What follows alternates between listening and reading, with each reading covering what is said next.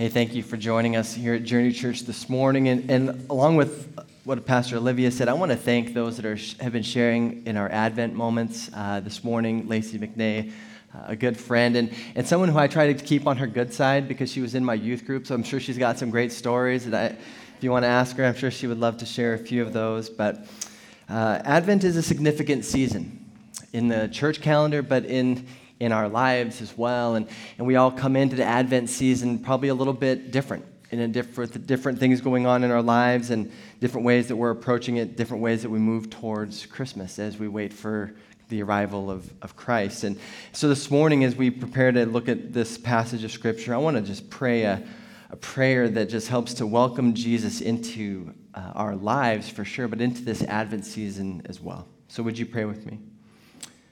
Lord Jesus, master of both the light and the dark, send your Holy Spirit upon our preparations through Advent and for Christmas. We have so much to do and seek spaces to hear your voice each day. We who are anxious over many things look forward to your coming among us. We who are blessed in so many ways long for the complete joy of your kingdom. We whose hearts are heavy seek the joy of your presence. We are your people, walking in darkness, yet seeking the light. To you we say, Come, Lord Jesus. Amen.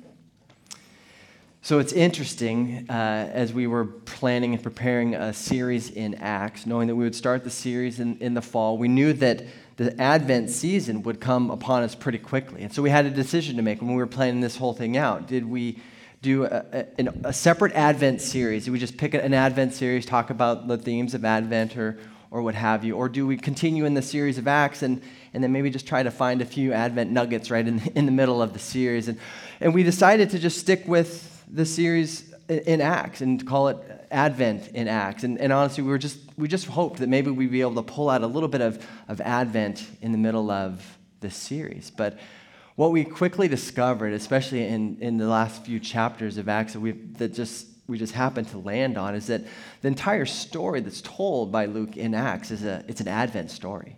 And it's filled with Advent people. And, and by that, I don't mean it's a Christmas story filled with Christmas people, although, although Jesus and Mary do make a cameo at the beginning. So it, is, it does have a kind of a Christmas kind of taste to it. But, but what we talked about a few weeks ago is that to be Advent people is, is more than just to be Christmas people. We talked about this that to be Advent people, it means to be those who acknowledge and celebrate Jesus' first arrival and what he accomplished then. To be people who anticipate his coming return and all he will accomplish, and who in the meantime participate in the spirit ignited and fueled movement to accomplish Jesus' work in their present moment.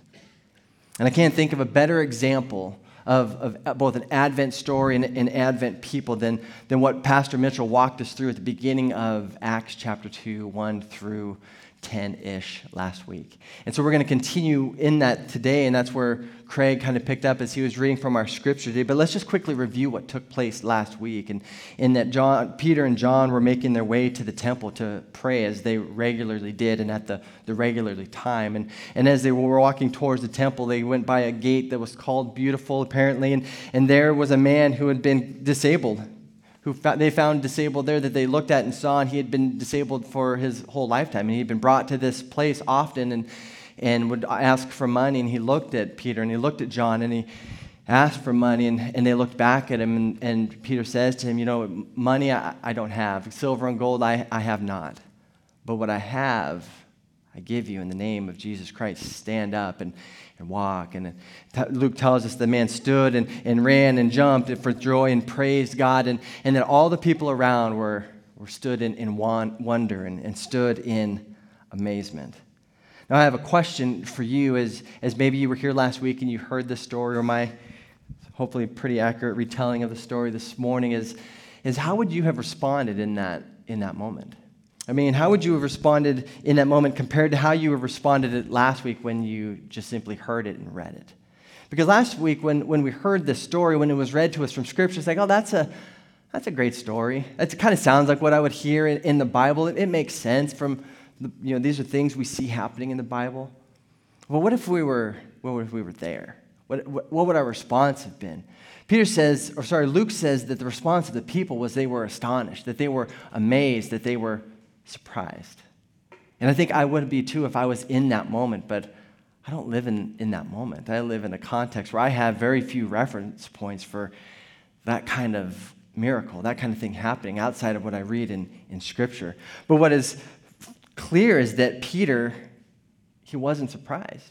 Peter, in this moment, it was as if he had expected the, Lord to, to work in and through him in this way. When he saw this man, he just looked at him and said, You know, I don't have what you want, but, but what I do have, I'll give it to you. And he reached out, grabbed his right hand, in the name of Jesus, stand up and let's, let's go and have some fun. It's, it's as if he knew and, and realized that, that the power and presence of Jesus was, was in him and that he had the, because of that, he would be able to, to do this thing. It overwhelms me as, as a follower of Jesus to, to look at this story and, and think, how, do, how does that even happen?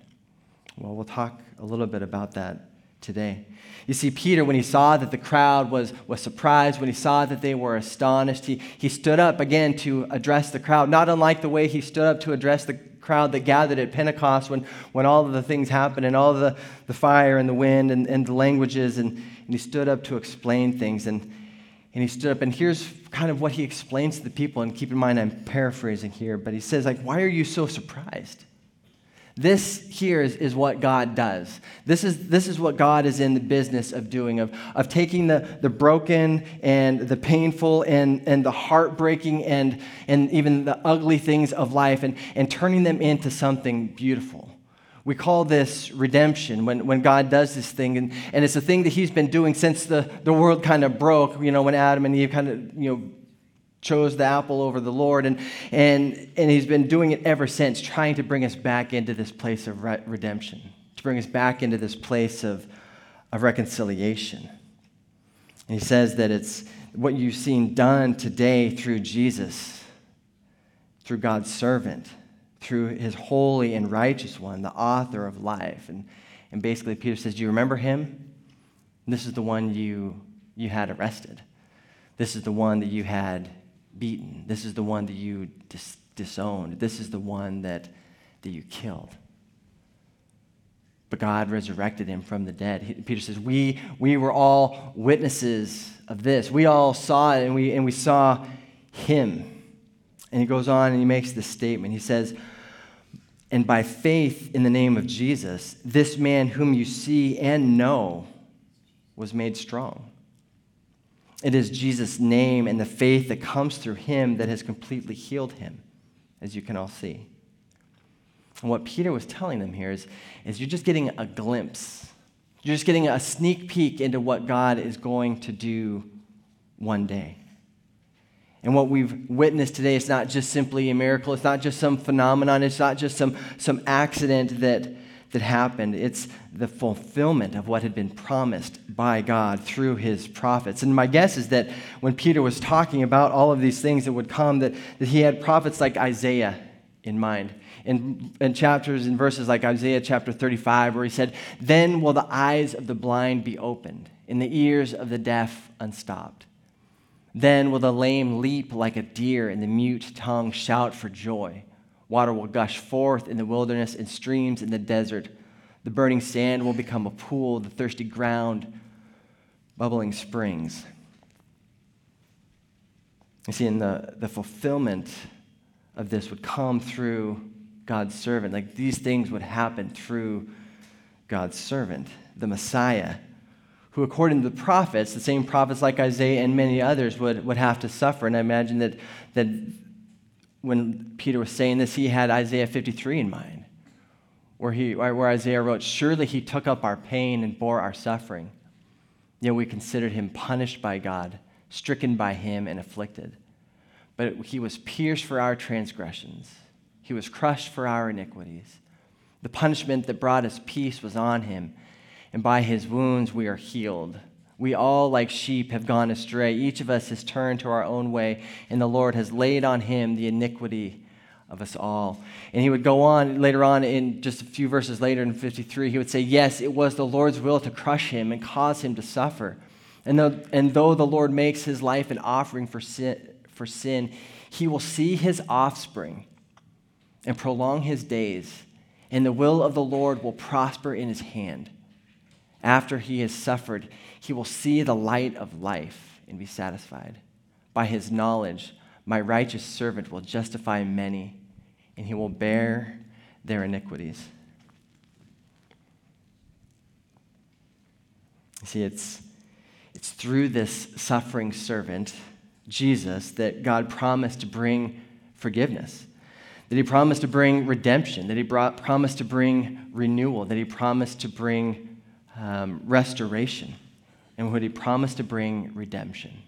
You see, through Jesus, through this suffering servant, he promised to bring the beautiful, to take the, the broken, to take the painful, to take the, the heartbreaking and the, and the hard and, and to turn it into something beautiful, to redeem it. This is the, the promise that, that we read. It's a promise that we have for a, a, future, right? This is, this is the promise that we hope for when, when Christ returns and then all things will be, will be made right. I, I love the way that we read this in the end of the Jesus Storybook Bible, how Sally Lloyd Jones, how she interprets some of John's writing in Revelation. And she says, and, and the king says, Look, God and his children are together again. No more running away or hiding. No more crying or being lonely or afraid. No more being sick or dying because all those things are gone. Yes, they're gone forever. Everything sad has become untrue. And see, I have, I have wiped away every tear from, from every eye. But here's the thing for Peter in this, in this moment and in, in this place at a, at a gate called Beautiful was that when Peter looked at this crowd and this crowd that had formed around this miracle, around this man who was leaping and, and jumping and praising God, and in this moment was holding on to John and, and Peter, what he saw was a, a sea of people who were themselves in need, in need of redemption in the here and now. And, and maybe not physically, but they certainly needed a spiritual redemption. You see, these people who he described as, you remember, you were the ones who, who disowned and, and killed and had Jesus beaten. Like, these people had missed the, the ship on Jesus' first arrival. They had missed the boat. They weren't going to make the final destination. But what Peter realized in this moment was that there's still time. You still have time to, to reach the destination that, that Jesus would have for you, the hope that He has for you, the, re, the redemption that He has for you spiritually, for your, your soul, but also maybe for your, for your body, for your mind, for your strength, and, and for your, those things that, that are around you as well. And so He gave them a, the way. He, he, he opened up the, the path. He showed them here's the, the good news, right? He says, Repent and turn to God so that your sins may be wiped out, that times of refreshing may come from the Lord. This is the same thing, the same good news that Jesus preached at the beginning of, of Mark's gospel. This is the message that Jesus arrived with when he says in, in Mark chapter 1, verse 15, he says, The kingdom of God has come near. Repent and believe the good news. Now, there have been times, in, at least in, in my life, and maybe you, you would agree with this that there have been times when, when the good news of, of Jesus has, has been um, held out or felt more like a, a hope for the future. It's a, a future hope of maybe like, here's this, this prayer that you need to pray so that you one day will be able to leave this place, earth, and arrive at a, at a great place some future day that we call heaven. And while there is uh, some truth to that, I think the, the gospel is so much more than that. It's so much more robust and, and full. I like how N.T. Wright talks about uh, the gospel when he says that when the good news of Jesus is announced, it is, of course, about God, the Creator, setting everything right. But part of the point of saying that this final restoration can come forward into the present is that God longs to see it happen to individual men, women, and children right now in anticipation. Because of Jesus' death and resurrection, anyone who turns away from the life they've been leading and turns to God instead, anyone, including the crowds who bayed for Jesus' blood and the Jewish rulers who sent him off to Pilate to be crucified, anyone at all can know in advance the joy of being forgiven, the joy of being refreshed by the love and mercy of God.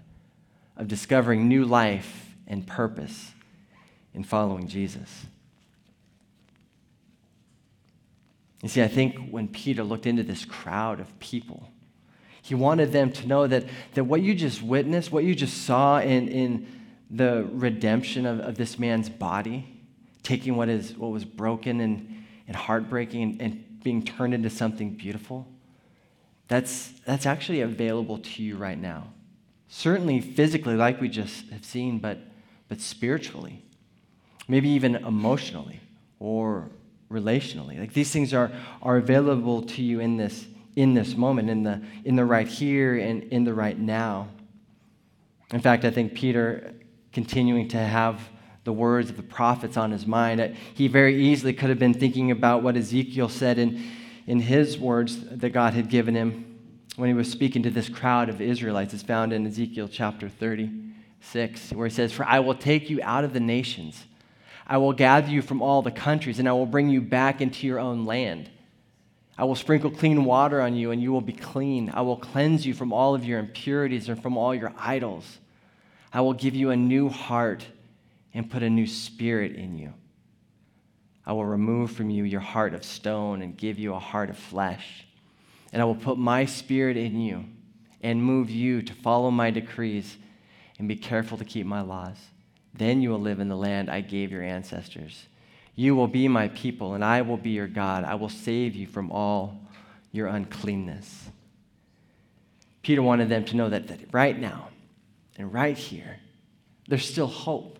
Like you're not, you're, you're not hopeless. Just as, as this man that, at the gate called Beautiful was not as hopeless as he thought he was, you are not hopeless and you're not helpless, there's, there's still hope, not just for a, a future redemption, but for a, a, present redemption as well. And isn't that, isn't that exactly what we long for? I mean, we, we hope for a, a future redemption. Like what, the idea of Jesus coming and, and making all things right and making all, thing new, all things new sounds wonderful, and we can't wait for it. But don't we long for a redemption that would happen in the here and now? A redemption that would take the, the broken and the ugly, the painful and the heartbreaking, and, and turn it into something beautiful. Like we saw the, in this man in, in his life, stood leaping and, and jumping and praising God. That's the, the hope that we long for now. I, I read a, a devotion this week by a guy named Matt Leroy, and he, and he talked about this hope. And I just thought his words were so powerful, and I wanted to share them with you this morning. He says, Advent is a, a season of robust hope. It is the kind of hope that is always present, not merely an idea planted firmly in the future. Jesus takes what is future, what is far off, and drags it into the present. He buries it in us like a seed, waiting for the harvest. We may not see the flourishing right now, but it is there, taking root and stretching out in the soil of our souls. Hope is present wherever, is present where we need it the most in the thick of it, where the road closes in and the end seems cut off. And that's exactly where Jesus met this, this man, right? It, disabled and, and helpless and, and probably hopeless to an extent. And, and Jesus met him in, in that space. He met him through Peter, right? Through his presence in Peter, who was his witness, who was his witness not only with a future hope, but with a living hope and a, and a present hope. And that's our hope too, right? That's our hope as, as Advent people. As we talked about as Advent people, we, we acknowledge and we celebrate the first arrival of Jesus and all that that meant and all that had accomplished in his life, death, resurrection, and, and ascension. And as, and as Advent people, we, we have this, this future hope for when Jesus returns one day that, that, again, all things will be renewed. All things will be refreshed and restored, and things will be made right as we would hope and, and desire for them to be. But as Advent people, we also participate in the middle. In the meantime, we hope for and we long for and we wait for and we pray for the experience of God's redemptive power in the here and the now. Like that is what we desire. It's what we long for. In our own lives, for sure. I think we can all think of areas in our lives that, that need the redemptive power, the redemptive work of Jesus Christ in us, right? Maybe it's physical, maybe it's emotional, maybe it's relational, maybe it's vocational or financial. Like there's, there's a need for some, some redemptive power to be displayed in, in our lives. But it's not limited to us, right? Our families need it too. Like we can think of children or siblings or parents, aunts and uncles or cousins whose lives are, are broken and heartbreaking, and they need the redemptive power of Jesus. We can think of our communities, right? We can think of our neighborhoods, maybe even specific neighbors just down the street who are going through things that we couldn't even imagine going through.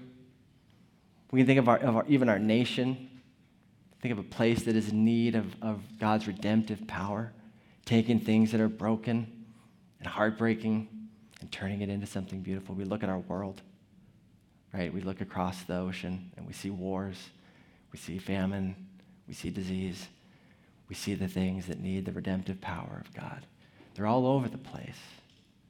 And it's not a, a hope that we have just for a, a future, even though we can't wait for it. We're like, Lord Jesus, come, like we prayed at the beginning. Come, Lord Jesus, now. And, and do that redemptive work in my life now. Do that redemptive work in my family now. Do that redemptive work in my community now. Do that redemptive work in my country now. Do that redemptive work in this world that we live in right now. Because that's what we long for. That's what we hope for. It's what we, it's what we wait for. Not just in Advent, but every, every day until Jesus does come back. Because every day it's going to continue. Like the world's not going to just fix right now. But, but we saw it in, in this man. His, his, his life was changed and, and his body was redeemed. And, and so we know that it's possible. And so we can continue to cry out and ask Jesus, Yes, Lord, come and, and continue to do this in the places that we have named and the places that we, that we are crying out about. We know that it's, that it's possible because, like, like Peter said, like, we saw it happen. We didn't, but through Peter's eyes. This is a, man that you knew. This is a man that you've seen, and, and now he's standing and jumping and leaping for joy.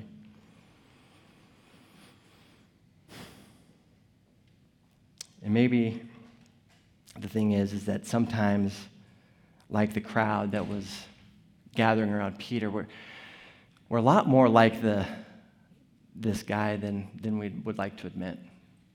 That we have a lot more of a need for redemption than, than we're ever willing to, to say out loud. We know it in our heart. We see it in, in the, these places that we named, but it's hard to admit those things. It's hard to admit them to ourselves sometimes, or to our friends, or to our whoever. But we have those needs. Maybe, again, not physically, but in some of these other areas. You know, I, this week I was reminded that earlier on in Luke's story, the, the first part of Luke's story, Luke's gospel, he tells this of this time when Jesus went to Nazareth, which was his hometown, and he went to the temple, which was his regular practice. And, and when he arrived, they handed him the scroll of Isaiah. And so he opens up this long scroll. It's like this super long scroll, and, and he, he's kind of just scanning and, and he's looking for a passage, and he finds a, a passage and he, and he reads it out loud. And for us, we would find it in Isaiah chapter 61, verse 1, but I don't think they had chapter and verse on the scroll. So, but here's what he finds, and he says, The Spirit of the Lord is on me, because he has anointed me to proclaim good news to the poor. He has sent me, he has sent me to proclaim freedom for the prisoners and recovery of sight for the blind, to set the oppressed free, to proclaim the year of the Lord's favor. And then he sat down and he said, Today, this scripture has been fulfilled in your presence.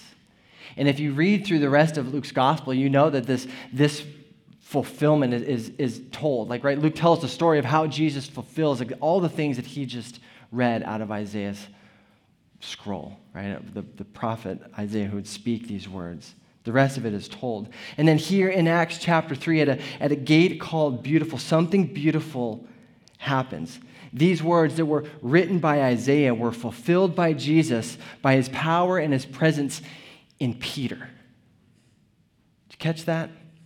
Like these are the words of Isaiah predicting like the power of presence of God, like coming in and preaching and proclaiming and renewing and restoring. And it's done in, by Jesus in Peter. As Peter stood in for Jesus and spoke this, the name of Jesus over this man. And this is where, again, I, honestly, I have no idea how this works.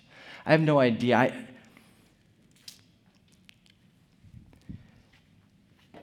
I don't know how that, how that happens. I mean, I've, I've prayed with plenty of people whose bodies are broken, whose marriages are broken, hearts are broken. And I didn't see like someone standing up in the, in the moment and leaping for joy. And that's hard for us to reconcile. Like we read it in scripture, but we want to see it in real time. So I don't have an answer for that today. But I don't think it means we should stop hoping, praying, and longing for it. Because what I do know is that what Jesus what I do know is that this is exactly what Jesus meant, like what took place here with Peter and with this guy. This is exactly what Jesus meant when he said, when you, will, when you receive the Holy Spirit,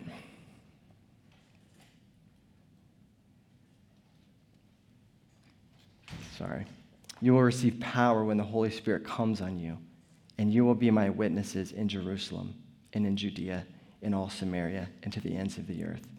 This is what Jesus meant. He meant that you would be ignited, filled, and fueled by the Holy Spirit, and you will be my witness. You will bring redemption. You will bring reconciliation through gospel demonstration and just grabbing the hand of somebody and lifting them up and through gospel proclamation by speaking the name of Jesus into people, over people, to people. I want you to listen again to, to Isaiah 61, verse 1. And as you do, I hope I'm not taking too much liberty. If, if I am, you'll have to, I'll ask for forgiveness later. But I want you to listen to, to Isaiah 61 when we hear Jesus read this and he, when he says, The Spirit of the Lord is on me, we know that that's, he's talking about himself. But you, as I read that again this week, I think that those are words for us. That the Spirit of the Lord is, is on me. That the Spirit of the Lord is, is on you. Because the Lord has anointed me and the Lord has anointed you to proclaim good news to the poor because he has sent me and he has sent you to bind up the brokenhearted. Because he has sent me and he has sent you to proclaim freedom for the captives and, and release from darkness for the prisoners. Not as a savior. Like there's only one savior. Only Jesus accomplished that through his, his suffering, his death, and, and his resurrection and his ascension. But we are asked to be his, his witnesses. We are invited to be his witness, to bring and to carry redemption and reconciliation through gospel demonstration and through gospel proclamation. Like we have, these words are for us as well. Let me invite the, the worship team to come up. They're going to close us in a song this morning that's called I, I Speak Jesus. And it's a song that's not a, about Jesus, but rather it's, it's a song about speaking Jesus into the world around us. Because here's the thing that I think we need to keep in mind is that if we are in need of redemption, us and our family and, and our neighbors and our community and the world around us, Jesus invites us to, to speak into that with words. He invites us to speak into that with, with prayer. He invites us to speak into that with, with action with both demonstration and proclamation. He invites us to, to speak Jesus, just like Peter did. When Peter said, By faith in the name of Jesus, this man whom you see and know was made strong. It is Jesus' name and the faith that comes through him that has completely healed him. And so this morning, as we sing this song, maybe it's new to you, and maybe you just need to listen to it. And you can go back and find it on your favorite platform and listen to it again. But maybe it's a song that you need these words spoken over you.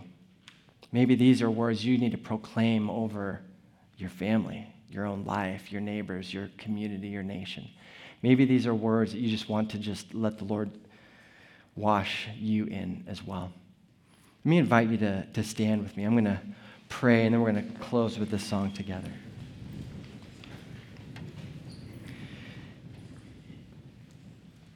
Jesus, you are the Redeemer. You are the one who the one and only who can take what is broken, what is painful, what is heartbreaking, and, and turn it into something beautiful. And Lord, as, even as we come into a season of Advent where we're excited for and anticipating and looking forward to Christmas, we realize that, that all that anticipation and hope, it doesn't change our current circumstances. It doesn't change what's going on in our lives, in our bodies, in our families, in our communities, and in our world. And so we would pray this morning, Come, Lord Jesus. As we sing this song this morning, as we sing a song that just says, Speak the name of Jesus, teach us to do that give us the faith to do it just as Peter did, to speak it into people, to speak it over people, to reach out a hand of, of healing or a hand of help or just a, a hand to help someone get up. Lord, we just pray that you would utilize this in, some way in the days and in the weeks and in the months ahead, not just at, at Christmas time, but, but at all times until you return again and when you will restore and renew and redeem all things. Jesus, may all these be things be for your glory and for our good today and in the days ahead. Amen.